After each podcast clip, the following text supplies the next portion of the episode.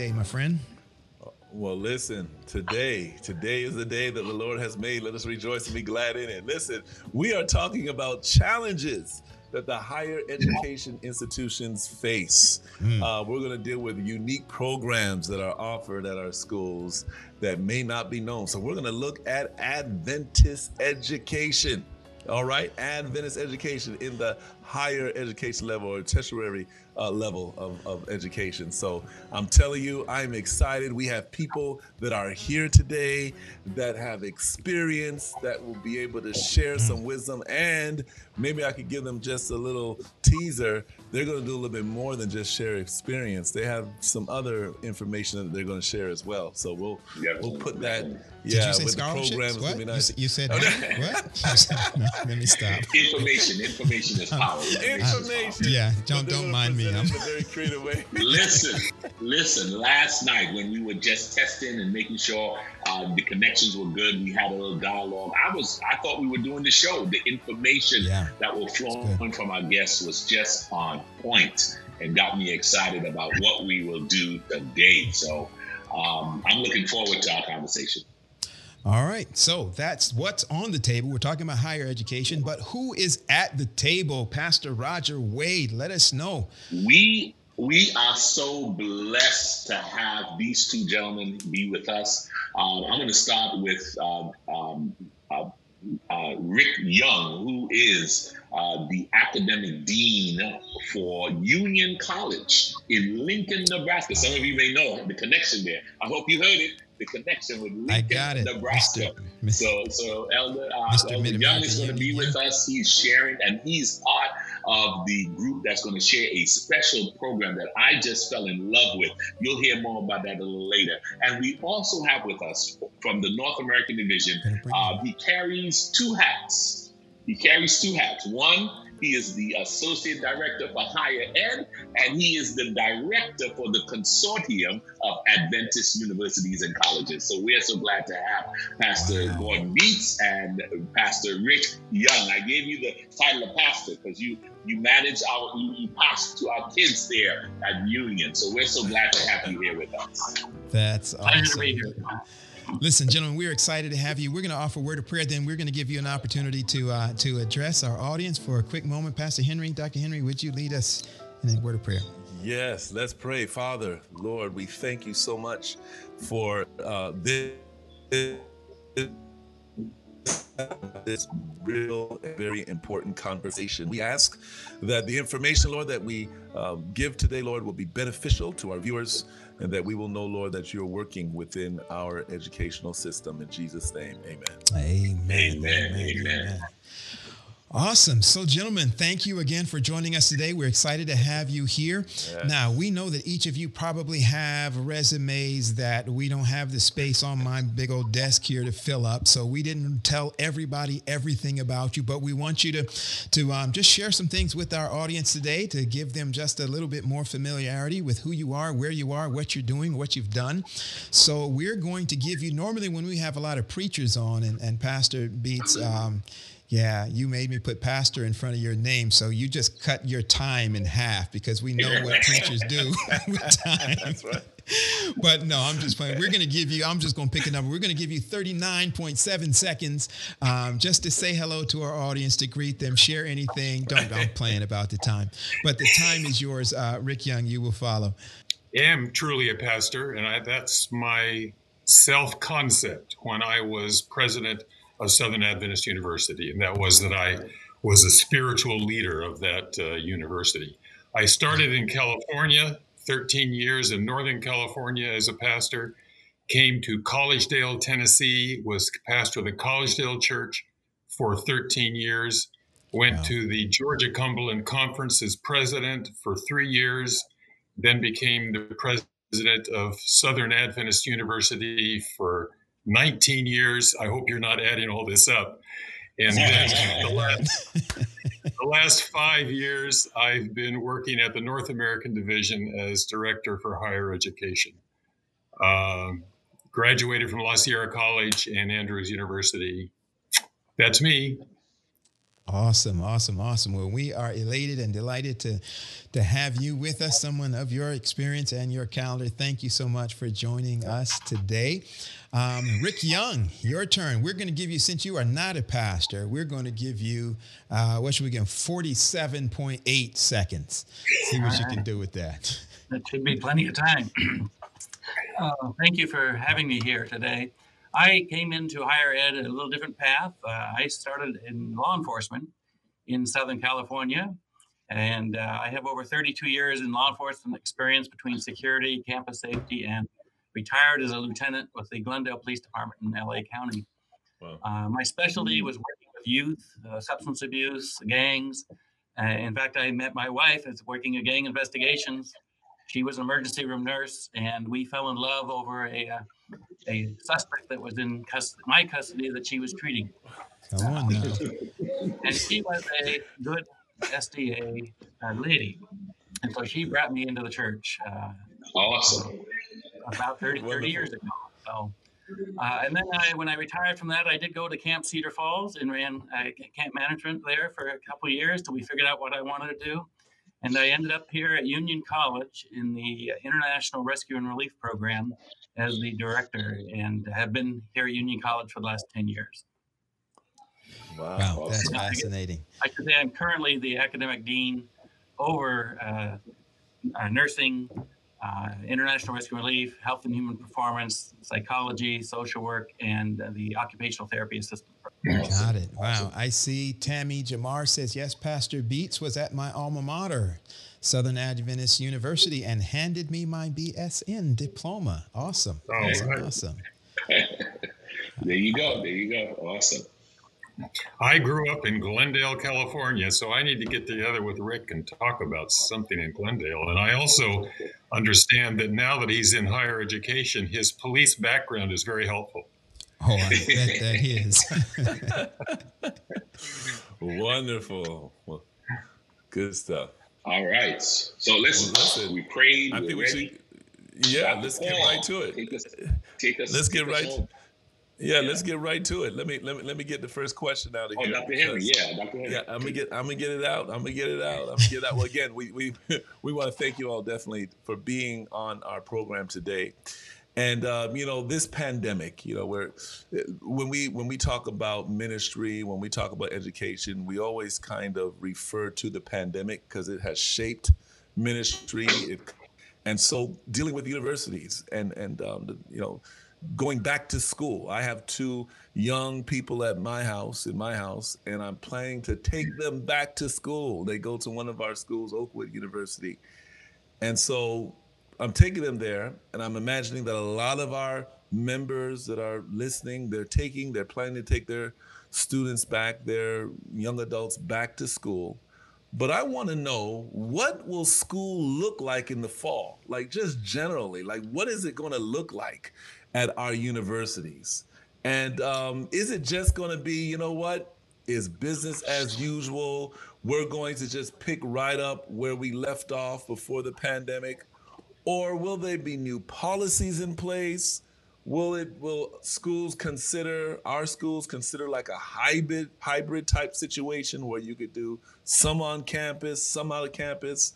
Can you tell me what is gonna? Was it? What is it going to look like in the fall? And we'll start with uh, Gordon, uh, Pastor Gordon Bietz. In general, I think you'll find that the uh, students will experience what they did before the pandemic if they're vaccinated. But keep in mind that we have a moving target here. The C D C recommend, recommendations change almost weekly. I know the goal of all of our universities this fall is to have an in-person, face-to-face classes. The mask question may change some as the virus changes. Some will choose to wear masks under any circumstances.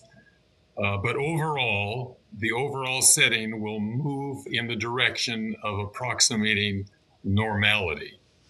Each campus will be somewhat unique, but our ultimate goal is the health and well-being of our students, and so that has to come first. Remember, Adventist education is an absolute essential part of the future viability of the Seventh-day Adventist Church. and providing our students and families options on campus or virtual is going to be really crucial.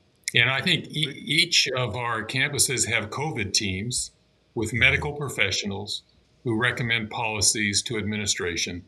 I imagine many of them are now working on uh, what they're going to do in light of the of the Delta variant. Mm-hmm. Uh, but uh, there may be some changes in po- protocols and in terms of delivery, but they want to mirror pre-COVID life as much as possible. Mm. How about at Union College? What's happening at Union College in regards to life as back, usual? If you look back uh, eighteen months ago when we started this adventure, uh, we, unfortunately that spring semester we had to go to a uh, off-campus online program uh, with all of us scrambling. Last year, the entire school year, we stayed open on campus with our students and worked closely with uh, individuals that did get sick and quarantined them, uh, and then had online classes right piped into their into their dorm room uh, to get them through the, oh, wow. that that year. Um, but we were able to, this last spring semester was pretty normal for us, uh, good operations. As you said, we have strong teams on our campuses that are watch it daily, and uh, protocols have changed uh, on a moment's notice, and the faculty have been fantastic in jumping in and, and doing what's needed for the students. And I have to say the students have been fantastic in cooperating. Uh, without them doing what they need to do on their end uh, to prevent the, the spread, uh, we wouldn't be open. And uh, so they really did a great, great, great job. If you look at any of the school websites, right on the front click or two, you're going to find a whole description of what's going on. In fact, I can share real quick, uh, Union College's Caring for Our Community uh, right there. And it gives the response, and it's going to tell you everything that, uh, that we're doing on campus and uh, what to do, what to look for, and what resources are out there. So. Uh, I'm sorry, I guess I didn't hit the share. You want to hit the share button? Oh, yeah. I think you there want to hit the share button. Yeah, yeah there it is. Nice. There. Yes. I think.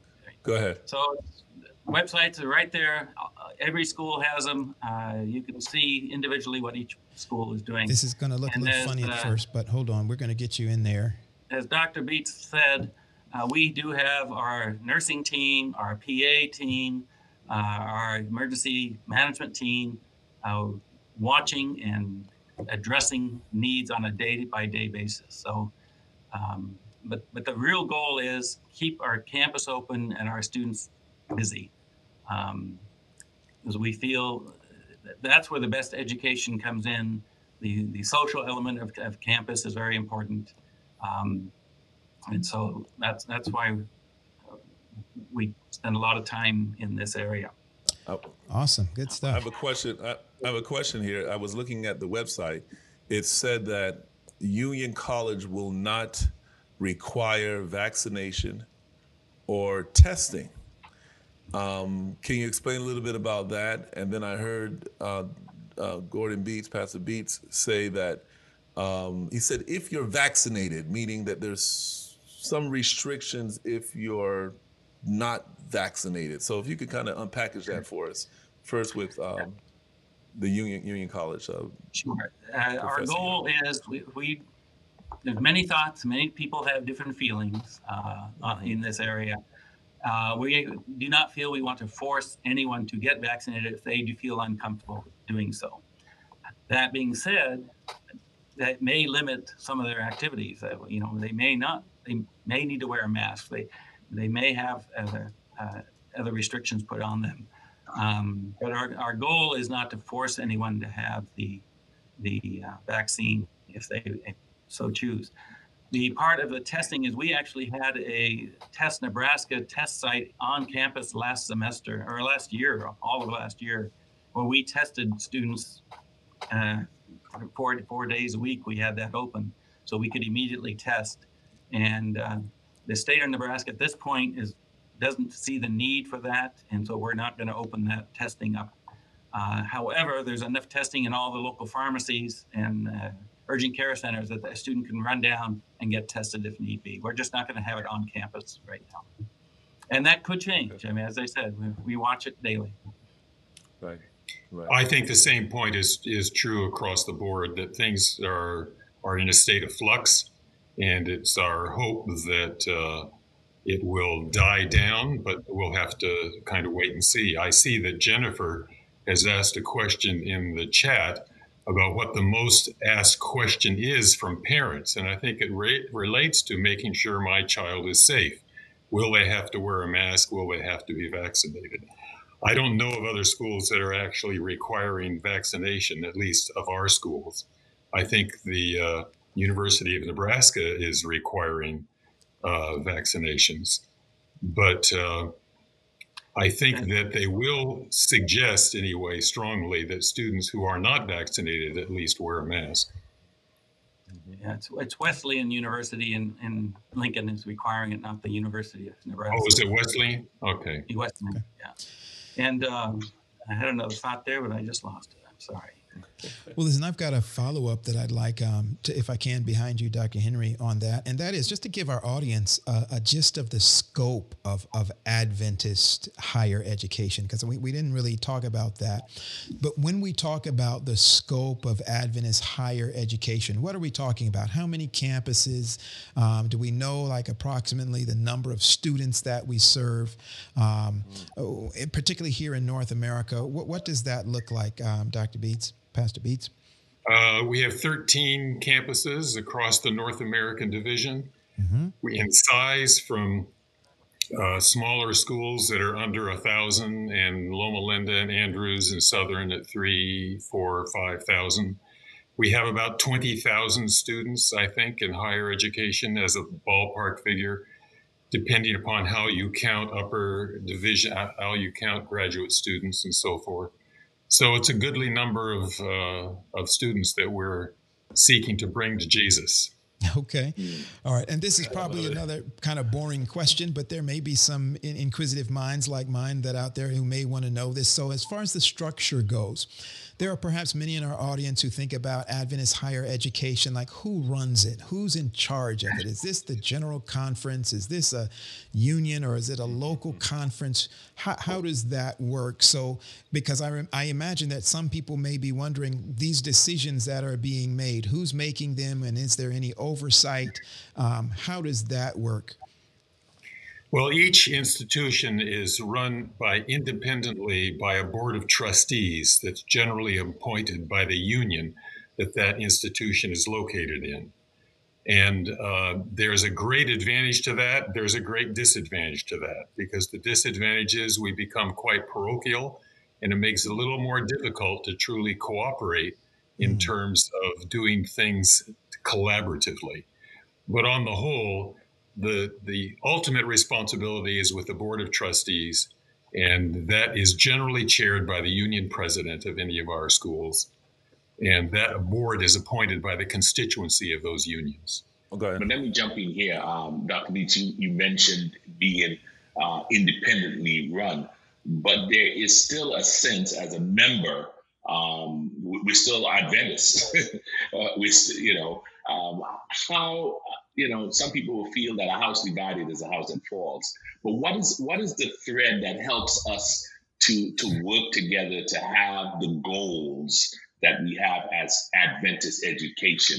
Um, I, I, you know, we have Union College on here, but you you you you talked about thirteen colleges or thirteen universities, thirteen institutions. Well, one of the main threads, and this is a group that I work very closely with, is the Adventist Accrediting Association. We visit every school in the North American Division to verify, and, and not only in the North American Division, this happens around the world, to verify their focus on Adventism and bringing the faith and values of the Adventist Church into the curriculum and into the classes at each institution. And so that accreditation is is crucial to those schools if they want to attract uh, Seventh-day Adventist students. I'm going to Africa, actually, in a few months to participate in an accreditation visit at two or three institutions overseas. And those of us who live in the United States need to understand that we are a shrinking minority, in a sense, of higher education. because the schools across the world are growing. And the largest school in the Seventh-day Adventist Church is in South Korea. So there are a lot of educational activities going on around the world. Let me let me ask you this, a quick question. So, you know, I know that the universities somewhat work together, right, on, on this board or whatever they serve on. And and I know that um, a lot of the schools, based on what you've said, they're trying to go back to some, you know, trying to go back to pre-COVID days in their, you know, in their operation. But has there been like considerable thought about a hybrid, more hybrid um, opportunities in in the in the educational system uh, within our within our schools?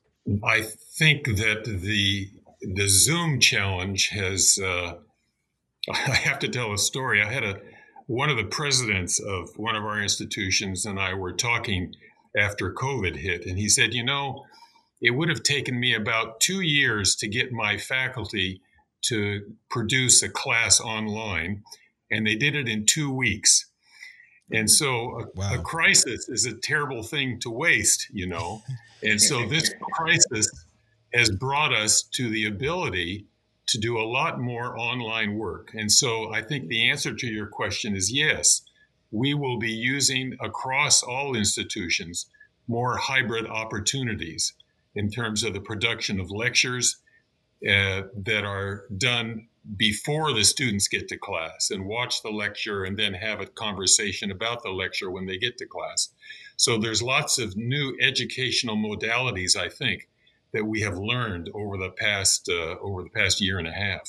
I think it's also important to mention that the students do not really appreciate the online classes as much. Right. I think the real value of education is the social element of being in a class and being able to meet with students and discuss ideas and share ideas and learn and grow. And that was lacking that that, that one semester where we were totally online. And uh, we we lost about five percent of our students of the semester after that because they did not want to participate in that type of program. Wow. So I'm curious. So, so what, what, where did they go? Did they go and find someplace that was open and having classes on campus, or did they just drop out altogether? Many of them, many of them have just dropped out altogether, and they're wow. just now, now that we're back live, they're coming back, but uh, they, they took a, a, a semester or two off. So. All right. The living, the living learning environment is crucial to a good quality higher education. I don't care if it's secular or if it's religious. That environment of mentors and peers and growing in my my intellectual life outside of the home in a environment with other uh, leadership, mentors, is just crucial to good learning. All right, before we go to our next scheduled uh, question, I, I want to th- pop this one up here. Um, is there any, can, this is from Dwayne Dortch. Uh, Dwayne is in uh, Mar- uh, uh, yeah, Maryland area. Is there any consideration for the institutions collaborating to create a universal online, uh-oh, where'd we go? Uh, universal online institution in this changing age of higher education.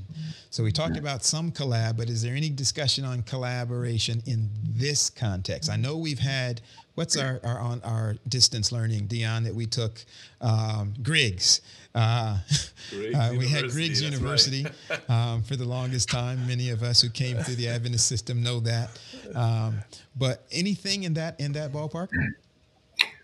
We are at on the cusp of developing significantly more online collaboration between institutions.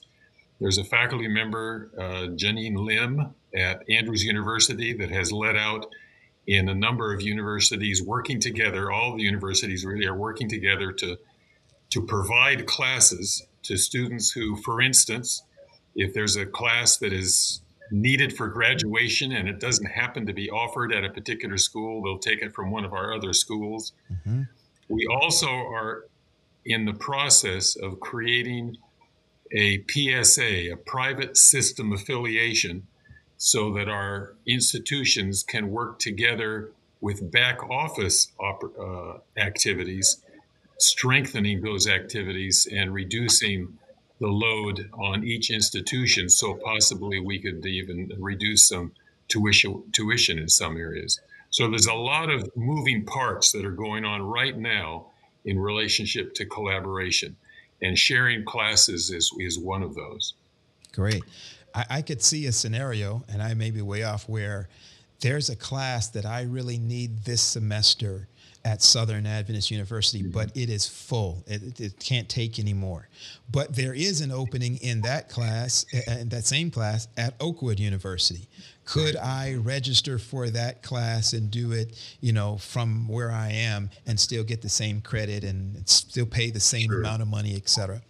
Things like that is what you're talking about that are, yep. that are okay, awesome. You know, we have, that's already happening now. We have uh, many opportunities for the students to pick up uh, classes wow. from other campuses and even non-Adventist campus if we don't have the instructor or that particular class. So the right. exciting part is uh, we can tailor a degree for any student on any campus now uh, when they have want to go off on a little different tangent or tweak their their area of study. We can add those courses really easily uh, really? through them attending those other courses. That is well, exciting. You- That's great. Union, Union College and Southern Adventist University and Southwestern Adventist University collaborated on a on math, I believe it was, Rick, where yes. they they have developed a single curriculum, and it's taught on the three campuses, and wow. that helps them get the best of the teachers in very specialized areas, particularly upper division, and and increase the uh, quality of that particular curriculum. And, and those students actually sit in on the class with the other students from the other school, and the teacher can talk to them. So we have live cameras going on and, and good interaction. So. Oh, wow. wow. That That's wow. fascinating. And, and was that happening prior to COVID, or that's something that yes, sped up? That's, that's, that's happening for about ten years. Yeah. Yeah. Wow. That happened when I was president of Southern. All right. So Jennifer is wow. saying, how are you marketing or advertising that change? I think she's basically saying, how come I ain't never heard of this? This is, uh, this is exciting. This is out there. Why don't we know about these things? Well, Jennifer, that's why you tune in to the Pastor's Roundtable. You get to hear right. stuff like that right here. Uh, relevant, resourced, and real.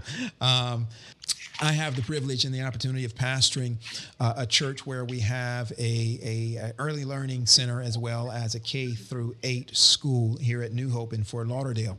So I know there's a lot of conversations that have been happening at this level, at the K twelve level, when it comes to COVID precautions and, and how we're going to do um, work and class in this environment going forward. I know we've touched on some of that already in this conversation, but I just want to just take a, a step back and just revisit it. Our, our comparable conversations, the type of things that we're having to do here, making sure that, you know, desks are so far apart from each other, that all of our signs and all of our you know, bathrooms and touchless, you know, all, all of that type of equipment. Um, for our parents out there and our students who may feel kind of, man, I got to go and live in a dorm. Um, and dorms can be...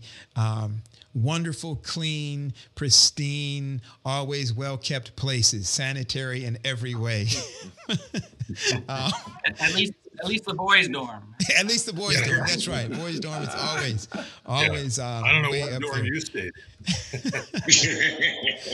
But some of the conversations that that that churches, schools at the K twelve level are having, are, are there similar conversations? What are those conversations like in prepping, at least for this new school year? I know we talked about um, um, immu- uh, uh, uh, vaccinations and, and masks.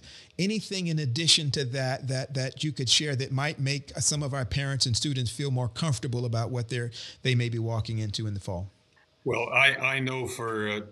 For Southern, for instance, because I was president there, they changed all the H V A C systems across the campus to medical grade ed, uh, H V A C so that the exchange of air was much more purified.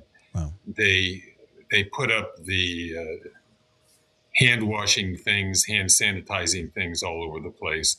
And I guess the quick answer to your question is yes, all that's happening at K twelve is happening on the Adventist universities, I think on steroids in many in many cases. I'm sure that's true, Rick, it is as at Union as well. Yes, uh, and also we allow a single room. If, if you know, if a student really wants yeah. to be alone and not with a roommate, we have opportunities for that uh, without any additional charge. Um, Bless the Lord. The other Bless thing, is, yes, we've stepped up our cleaning. Um, there's so much done. There's so many committee work and so many people watching things yeah. now that uh, we didn't really keep an eye on, but it's, it is a much cleaner environment. But I think it's also important to look at the demographics of this. It does not really affect the young people. I mean, it's you, oh. forty-nine up, it gets to the nine point eight, but below forty-nine years of age, it's nine point nine, uh, no issues. Um, so we're talking very small. In fact, for up to eighteen-year-olds, I believe it's uh, nine point nine nine uh, the people or people who get the, the disease have have a. Now listen, yes, I got to jump in there because I keep things clean. But uh, I want to zero in, uh, uh, uh, uh, Mister Uh, Rick, on, on what you said. It you know it depends. A lot of it depends on where you are, because down here in South Florida, I don't want my South Florida people thinking that South Florida is like Lincoln. Down here in South Florida, in Broward County, where I'm at, um, our population, thirty percent of our population is forty-five and below.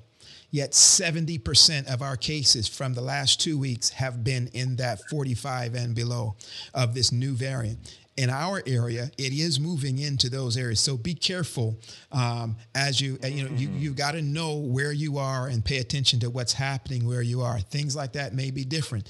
But in our case, you know, we've got to follow those data, follow those statistics and those data. And right where, right where we are, it is just the opposite. Our older population right now is the safer population. It is our forty-five and younger who are more at risk for the Delta variant, variant in the county where, where, where I, where I pastor and where our schools are. So pay attention to those, to, to that data where you are. It may be different. Um, so if you're a parent, if you're a student, don't, you know, you, you just got to keep your ear to the ground on, on those things. So where you guys are in Lincoln, that's very helpful for parents to know that data there. And I think that's going to make a lot of people feel much more, much more comfortable with and that. And that may, that may be a good reason why to go to Union. So, you know, yeah, there you once go. You get out there, that's the marketing. It'll be less, but you know that's that, the marketing that right there. Absolutely, absolutely. All right, we got that next question. Yes. So, so listen, um, I am excited to the to the, to have both of you here.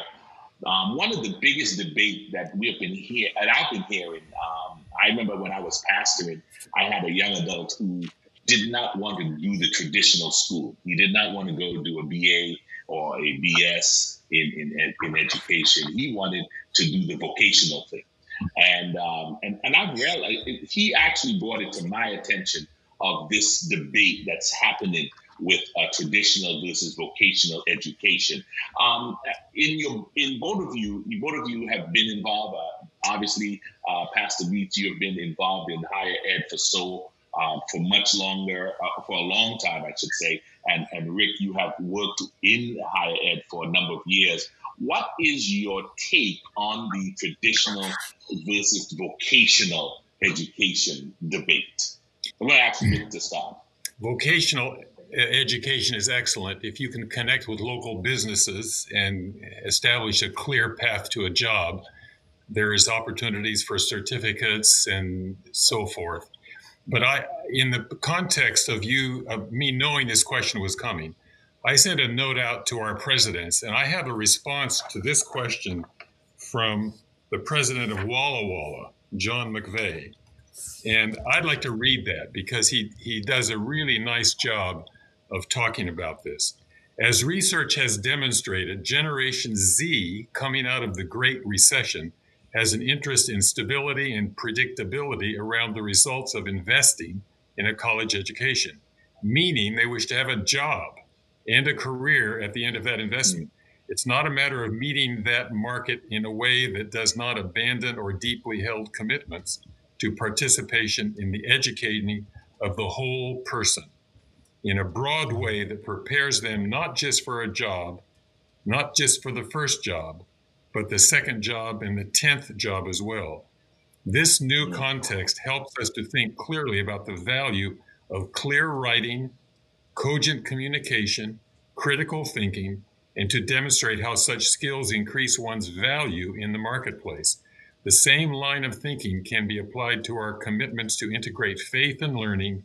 We are educating broadly, not only for this life, but for the one that is to come. So the re- the reality is we need to be sure that we connect our teaching to the bigger world and the bigger environment. And there are a lot of businesses that are anxious for critical thinking, thoughtful, and all of those kinds of things. So vocation is good, but we can't choose our education just by learning how to paint cars and build houses.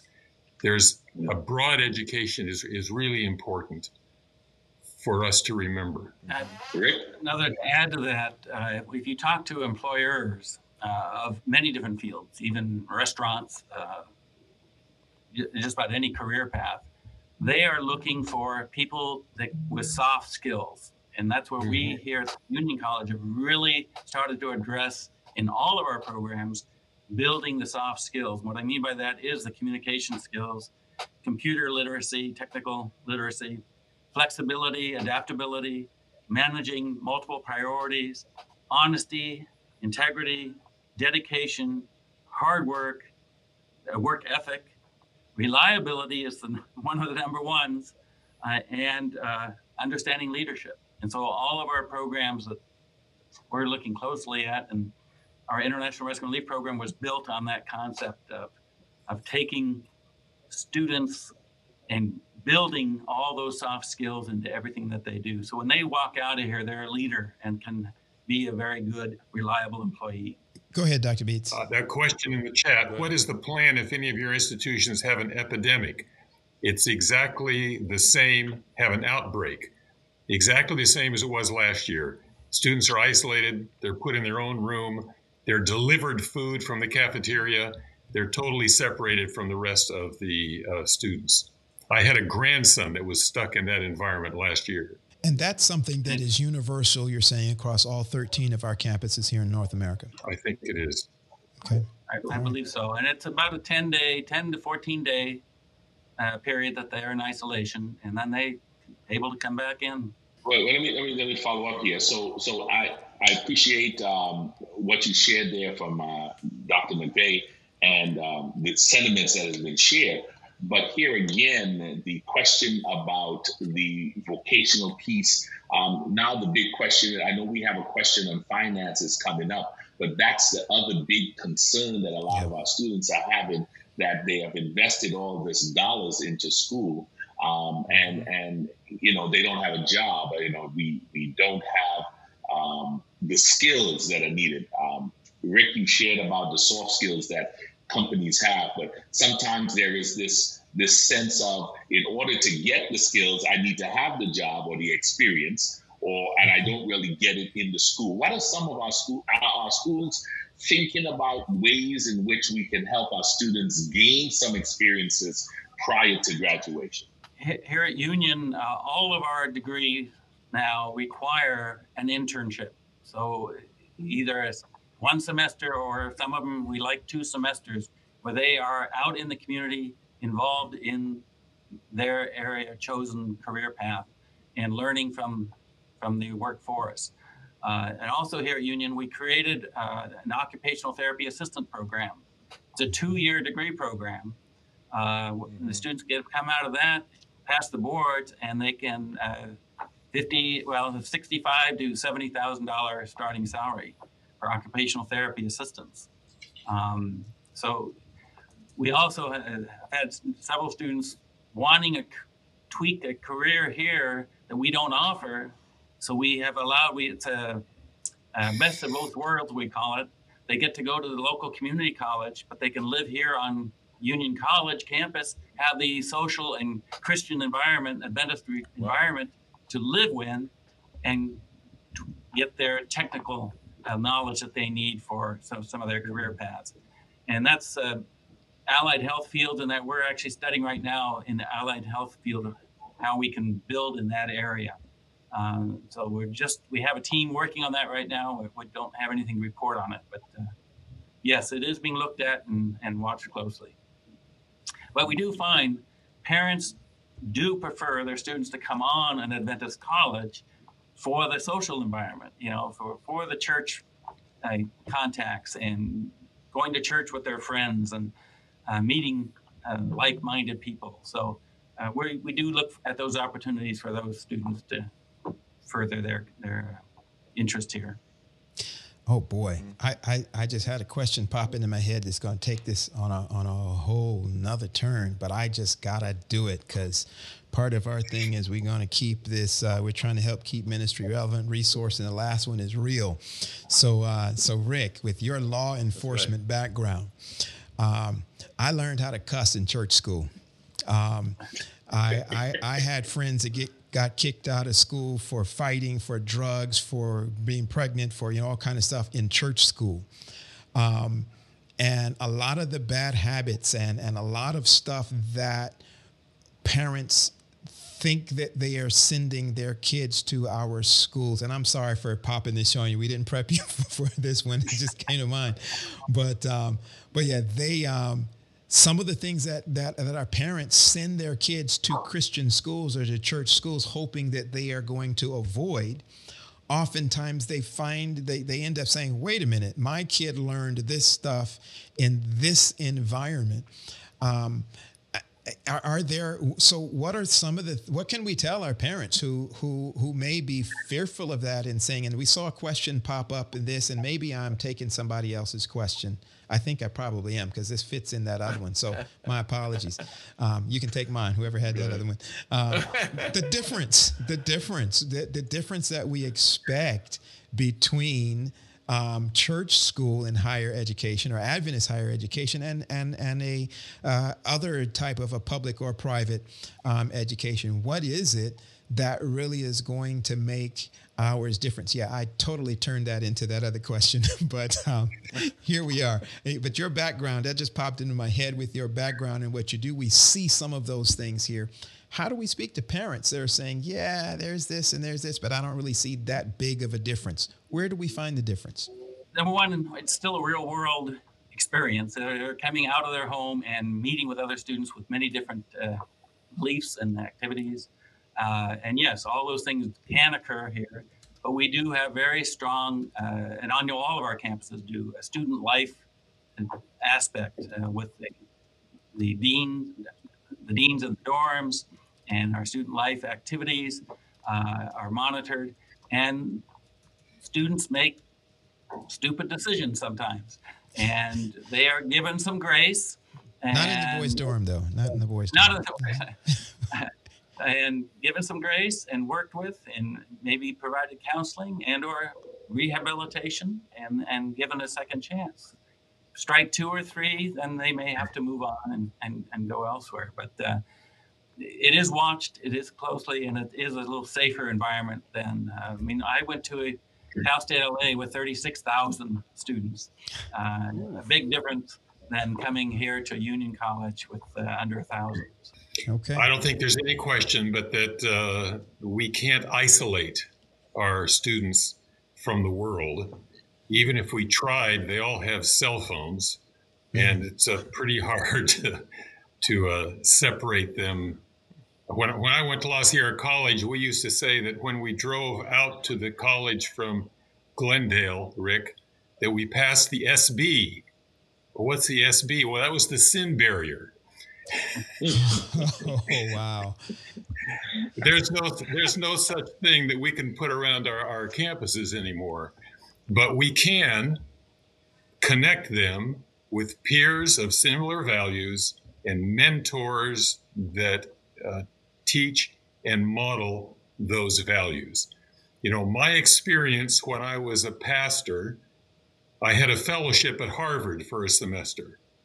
And, my ex- and even as a mature adult, the pressure to conform to views of Scripture, God, and Jesus Christ in the Harvard Divinity School was strong.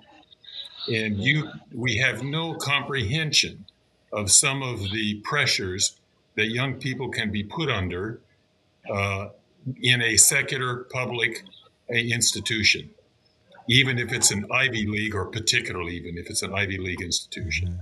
Let me also add that uh, two years ago, we started a student success program here on the campus where every freshman coming in gets a life coach, a one-on-one time with a life coach, and they get to know that individual. And it's not their academic, it's not their dean, it's they get to share their intimate problems and, and concerns and uh, get the help that they need one-on-one.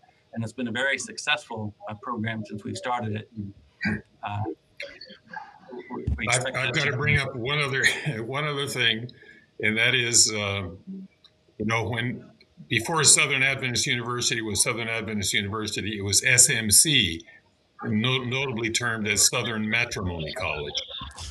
And I think that it's really important to realize that. Uh, Well, my wife has an expression. She she used it when she was talking to a, a parent whose daughter had gone to a public university for a particular program and was beginning to date uh, a non-Christian or a non-Seventh-day Adventist.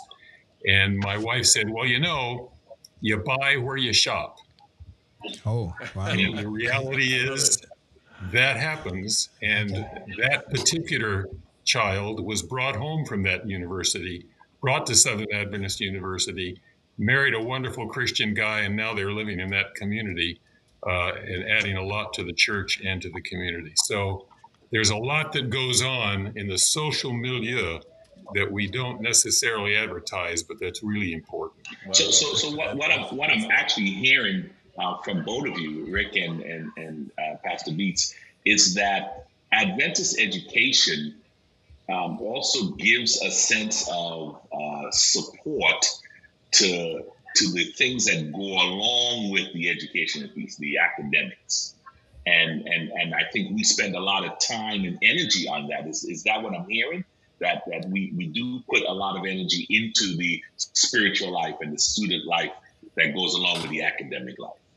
Is that true? That's exactly every it. School. As as president of Southern, a large percentage of our budget went to things that might not be considered strictly academic, but they were social, they were community, they were uh, extracurricular, but they were building community and building uh, the students in their in their Christian walk.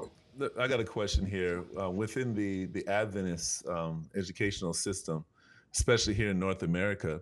Um, I know that there are some schools that specialize in a specific discipline.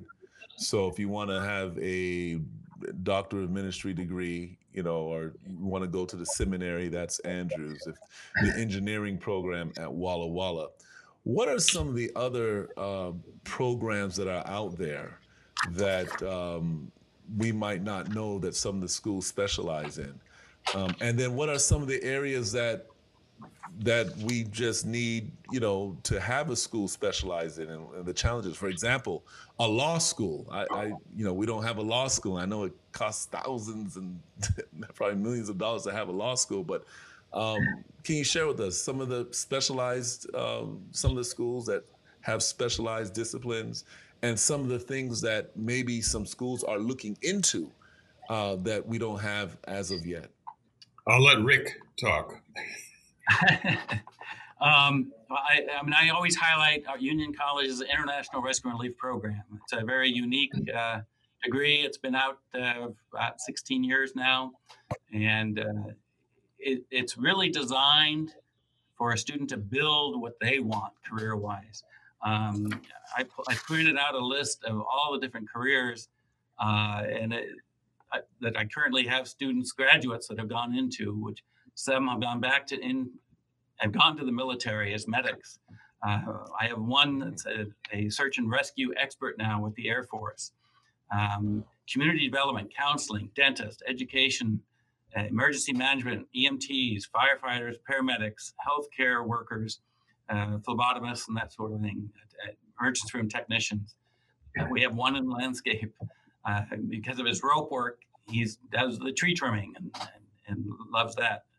Law enforcement, several have gone that direction. Um, medical doctor, a dental school, military, mission, nonprofit agencies, nurses, optometrists, P As, paramedic. I mentioned uh, two, uh, three that are professors, uh, psychology, public health, Red Cross, um, a student dean at the academy, a couple of those. Uh, one went back to the Coast Guard, uh, and Y M C A, and youth leadership and camp development. So many different paths you can take from one simple international rescue and relief degree. Well, I, I, I need to say I need I need to say that um, that was the I, the I R R program is what really gave me um, joy and excitement connected to Union, especially as I went to serve in the Mid-America Union. I was just like, wow, they teach this at school. Uh, when I was coming up, it was either you become an Advent, uh, a dentist or a doctor or a, a, a, a lawyer or a teacher. Um, I R R seems like it's too much. It's very sexy. That's all I want to say. It's very exciting um, in terms of what what students do.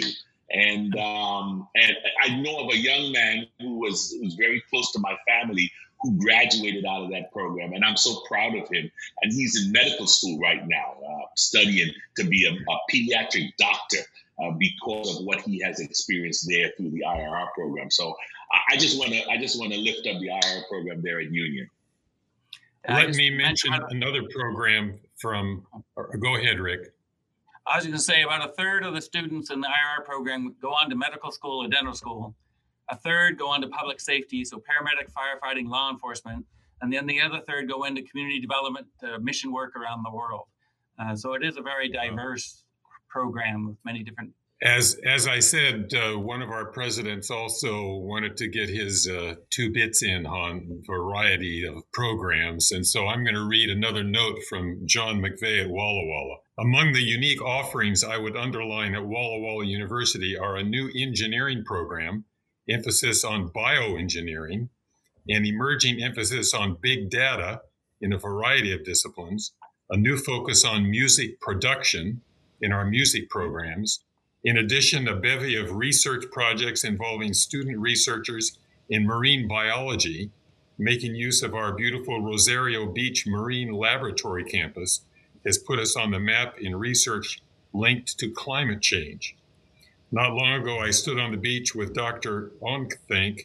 In a few minutes, he led me in his logical, impassioned way to the conclusion that Walla Walla University is the very best place on the planet for Christian students to pursue the exciting field of marine biology. So uh, this, uh, many of us are not aware of the huge variety of programs mm-hmm. that are developed at all of our universities.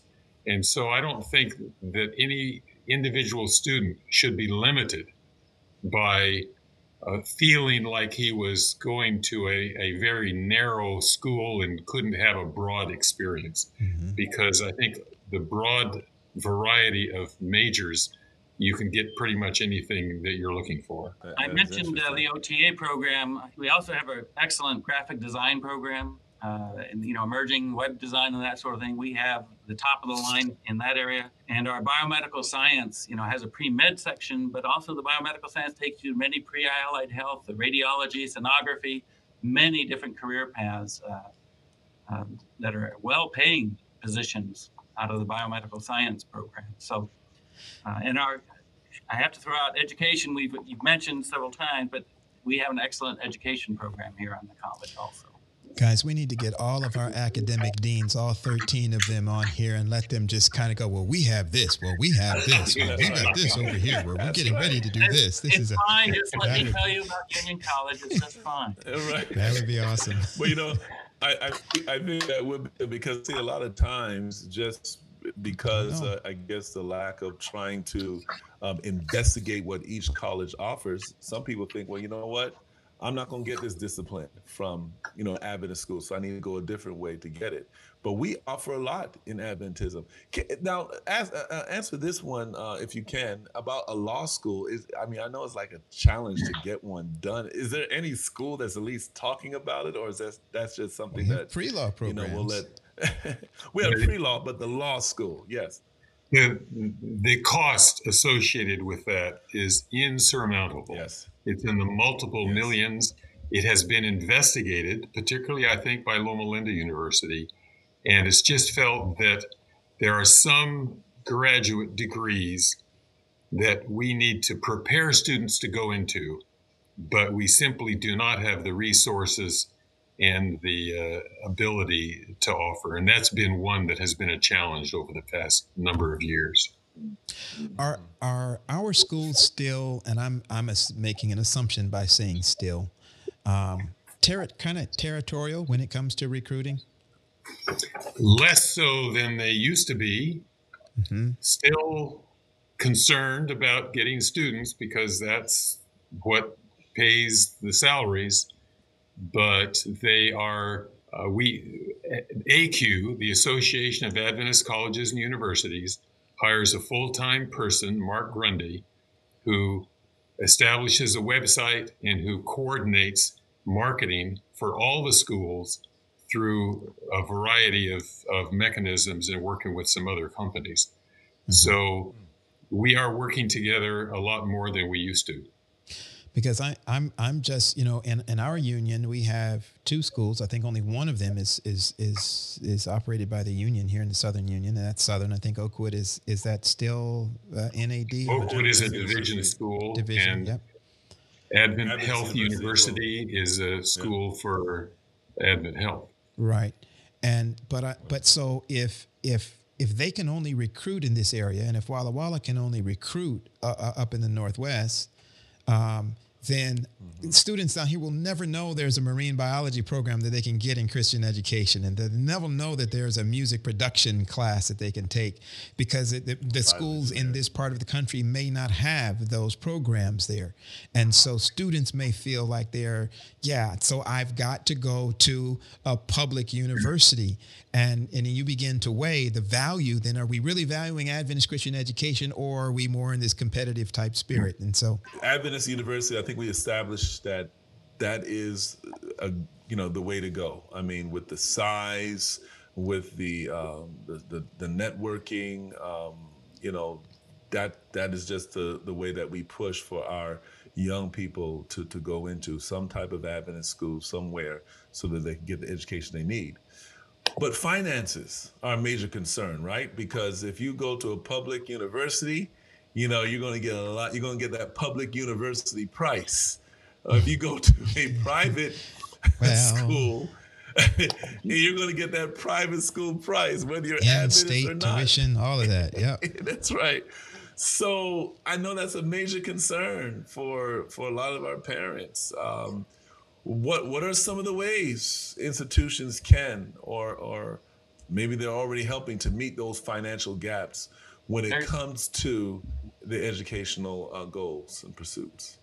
Yeah, there's a lot that goes into our financing. Uh, in fact, all of every student, one hundred percent of our students at Union College receive some type of scholarship, number one. We just started a new program. Our board of directors stepped up, and any family making less than sixty thousand dollars, the gap between any financial aid that they request is covered by the board of directors. Uh, they find donors to pay off. Uh, the, the, so anyone in the middle and lower income area, don't let that be a barrier for you. Come to the college and we'll help finance you. And then twenty-six percent of the cost of going to our school is covered by donations. Um, every spring we have a tuition-free day uh, mm. just to show the students you paid to this far. The rest of the year, this semester is being paid by donors, um, to, just to let them know. So there is a lot of effort, and if you look closely at the costs compared to local uh, state colleges and that, we're, we're very competitive now. Community colleges maybe have us beat, but uh, a four-year degree. You, you, I think we're very competitive. I know that some uh, students, uh, at least in the public sector, they're able to take a lot of college courses um, when they're in high school. Um, it, is that also, I believe that's also offered in yes. our Adventist, and I know that we're talking about the academy now, but, you know, preparing for um, colleges, that's also offered, do you know, in, in our academies? Yes, yeah, some, some classes are approved to count as for college credit. And in fact, a lot of homeschool students uh, do a lot of college prep work uh, for their, you know, senior year, and that does count for some of their classes here. So, yeah, well, hey, can can we? Because we th- this was interesting. Doctor Henry was not in on our conversation last night, and we talked a little bit about this. And I see a comment in the chat there from Wu Wampa. Um, he says starts with strong elementary school. So we we kind of had this conversation just a little bit about. Um, we see some of the cutting edge schools, or what people assume to be the cutting edge schools, education. Um, Uh, not protocols, but but blueprints or, or uh, models that where you're seeing higher education institutions being very intentional about their reach into even elementary schools and prepping children on a track. And so by the time they get to college, I'm not talking about middle school. I'm not talking about, about high school. They're going, they're starting at elementary school level and starting first graders. There it is, Doc. We, I see it. Um, um, but they're starting like first graders, second graders, and, and they are already being intentional about, you know, getting them into college, and not just from the college, but into a vocation. So they're looking at education as one, as a as a connected linear thing um, that they are helping to prepare. Do we see anything like that within the Adventist system? Or, or, or are we contemplating anything of the sort within the Adventist system? I, I know that, uh, again, here at Union College, we are very active in our academies, and we actually send our professors out. We call them academic roadshows, and they go out into the academies and teach a class to let those students know what careers, what courses we have, what we offer here, and then they get to meet the professor, and then we'll have lunch with them and ask any questions. Uh, so we do try to make those connections. And then we also, our Georgetown School is an elementary K through eight training ground here on our campus in our education department. So if you want to teach in those smaller schools, we have a whole uh, lab set up for you to uh, to teach in that environment uh, and build those connections. I, I just I have to share this quick story. The reason I left law enforcement, retired in law enforcement, and I wanted to teach, I was planning to teach third grade, because I found that as a police officer, trouble starts for the young people in the second and third grade. Oh, wow. And if we can wow. stop it there, wow. identify it, it can be identified. I can identify a gang member in third grade. Uh, oh, yeah. And we, if I could stop it there, it's going to help their life. Unfortunately, my last class for my master's, my professor pulled me aside and said, Rick, Rick, you're great. You have three job offers, offers, but you need to go to the college and teach in that level with what you have. And uh, that got me thinking. Outlook magazine that Sabbath had Union College looking for director of I R R, and that's how I ended up here. So, but wow. it is so true. We need to look closely at that link and and do more programs um, to build those connections. Man, that's interesting. Very interesting. You said third grade. We got to concentrate on that that third grade, right? Second, third grade. Okay, this is uh, Adventist Colleges dot org. It's all thirteen institutions allowed have uh, put their information on here. You can go to their website from here. You can investigate all the offerings that they have from here. You can visit visit their uh, their campus, so to speak, campus visit guide, campus trip, college fairs. There are fairs where they go to each college and explain some of the offerings they have. Here are the careers of and majors of all of the different uh, colleges. You can apply to three schools with one application here.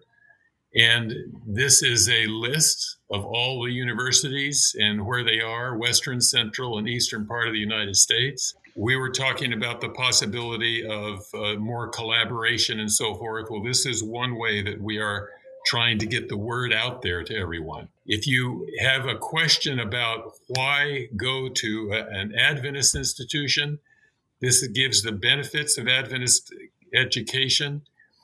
It talks about the study that was done that shows that uh, students who go through Adventist colleges and universities have a significantly higher percentage that stay in the church. This is the Adventist teaching and philosophy. And then I have to advertise uh, a presentation that I made at the General Conference Camp meeting, a forty-minute talk on the importance of higher education, why we have Adventist higher education. And uh, I I don't think I want to spend all forty minutes right now, but it's a, a good talk, and that's where you can you can awesome. Find it. But this is a website that uh, we need to market and advertise even more than we do, because it, it allows an individual to research all that's available in Adventist higher education in the North American Division. Wow, that, that's awesome. You guys make sure you, you get that website down and, and go and check that out. I know a number of you probably have some questions and want to find out more. That is a great resource. Thank you so much for sharing that, so, Doctor Bietz. So let me, ask, let me ask this question. As you're talking about marketing, and that's one of the biggest things, um, you know, besides, we talked a little bit about the finances. We talked a little bit about And the key thing about finances is that we need to stop asking the questions and get involved in order to find out there is money out there.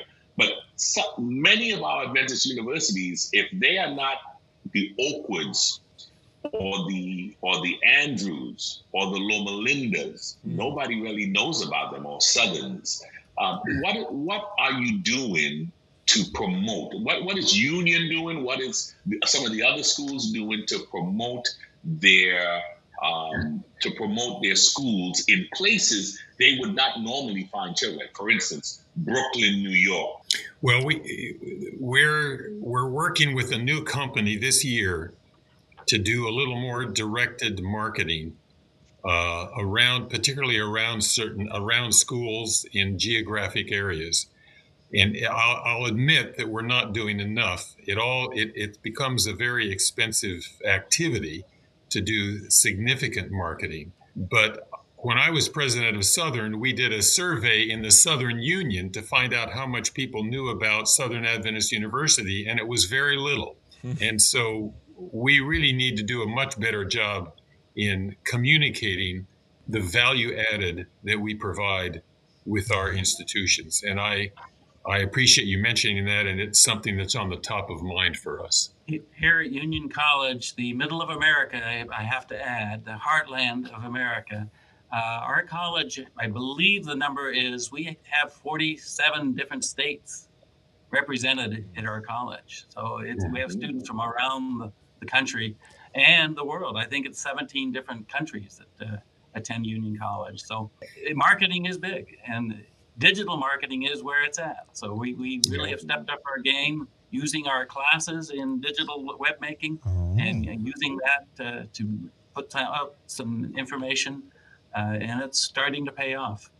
And so for all of our college recruiters out there, that's the way that you beat the you beat the system. You don't have to go into another union territory. Just put it online.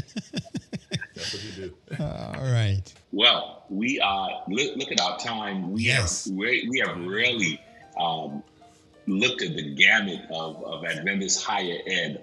I am I hope that um, those who are looking and those who will look will would find information here to to begin to look at Union College particularly um, very closely, and possibly consider that as a school. And um, and because of the the, the exposure, uh, Doctor Bietz, that you have shared with us for the other um, twelve campuses, um, many folks will be able to see an option that they can they can pick and choose. And, and even ask the questions that are necessary, some of the questions that have been put in the chat. I, I do want to acknowledge the fact that um, the concept of the uh, life coach um, resonated very strongly in our chat um, with folks talking about that. I thought that was a very interesting concept. And, and, and let me ask, um, Rick, did you consider, was that considered um, because it was a small college situation? Or, or would you see that on any campus with the freshman class coming in? I think you see that with with any of our colleges. There, there's a big effort right now to really focus in on student success and, and building. Um, excellent, excellent. So as we as we wrap up, gentlemen, I'm going to give each of you an opportunity to just share um, what you would like our viewers to to take away from um, your presentation today, um, things that they need to really keep in mind as we as we engage in making decisions for Adventist education. We're going to start with um, um, Doctor Bietz. And what would you like our, our, our folks to take away with today? Adventist Colleges dot org. Remember that, Adventist Colleges dot org. And also, pan- pandemic or no pandemic, Adventist education is a great value for those who wish to grow and develop with a Christian worldview. Our Seventh-day Adventist colleges nurture a service mindset. They not only learn a career, but they learn how to serve humanity and serve God. And it is vitally important, more important, I think, today than it was one hundred years ago or fifty years ago, to place our young people in an environment where they have shared values with their peers and modeled values with their mentors. Probably end with uh, my mantra in working in law enforcement was to provide everyone I came in contact with with, with love and respect. And I have to say, I find that in the Adventist education system with every faculty member. You will not find a more dedicated human being there for the individual students. They care. You don't find that in the larger secular universities. You're taken care of, you're provided some hope, you are loved by each and every faculty member, and you are respected um, as, as an individual. So, I think uh, it's a mission field for educators in the Adventist system, um, but it's a real worthwhile. I've enjoyed my ten years here immensely. Awesome. Awesome. Amen. Thank Amen. you. Thank you so much.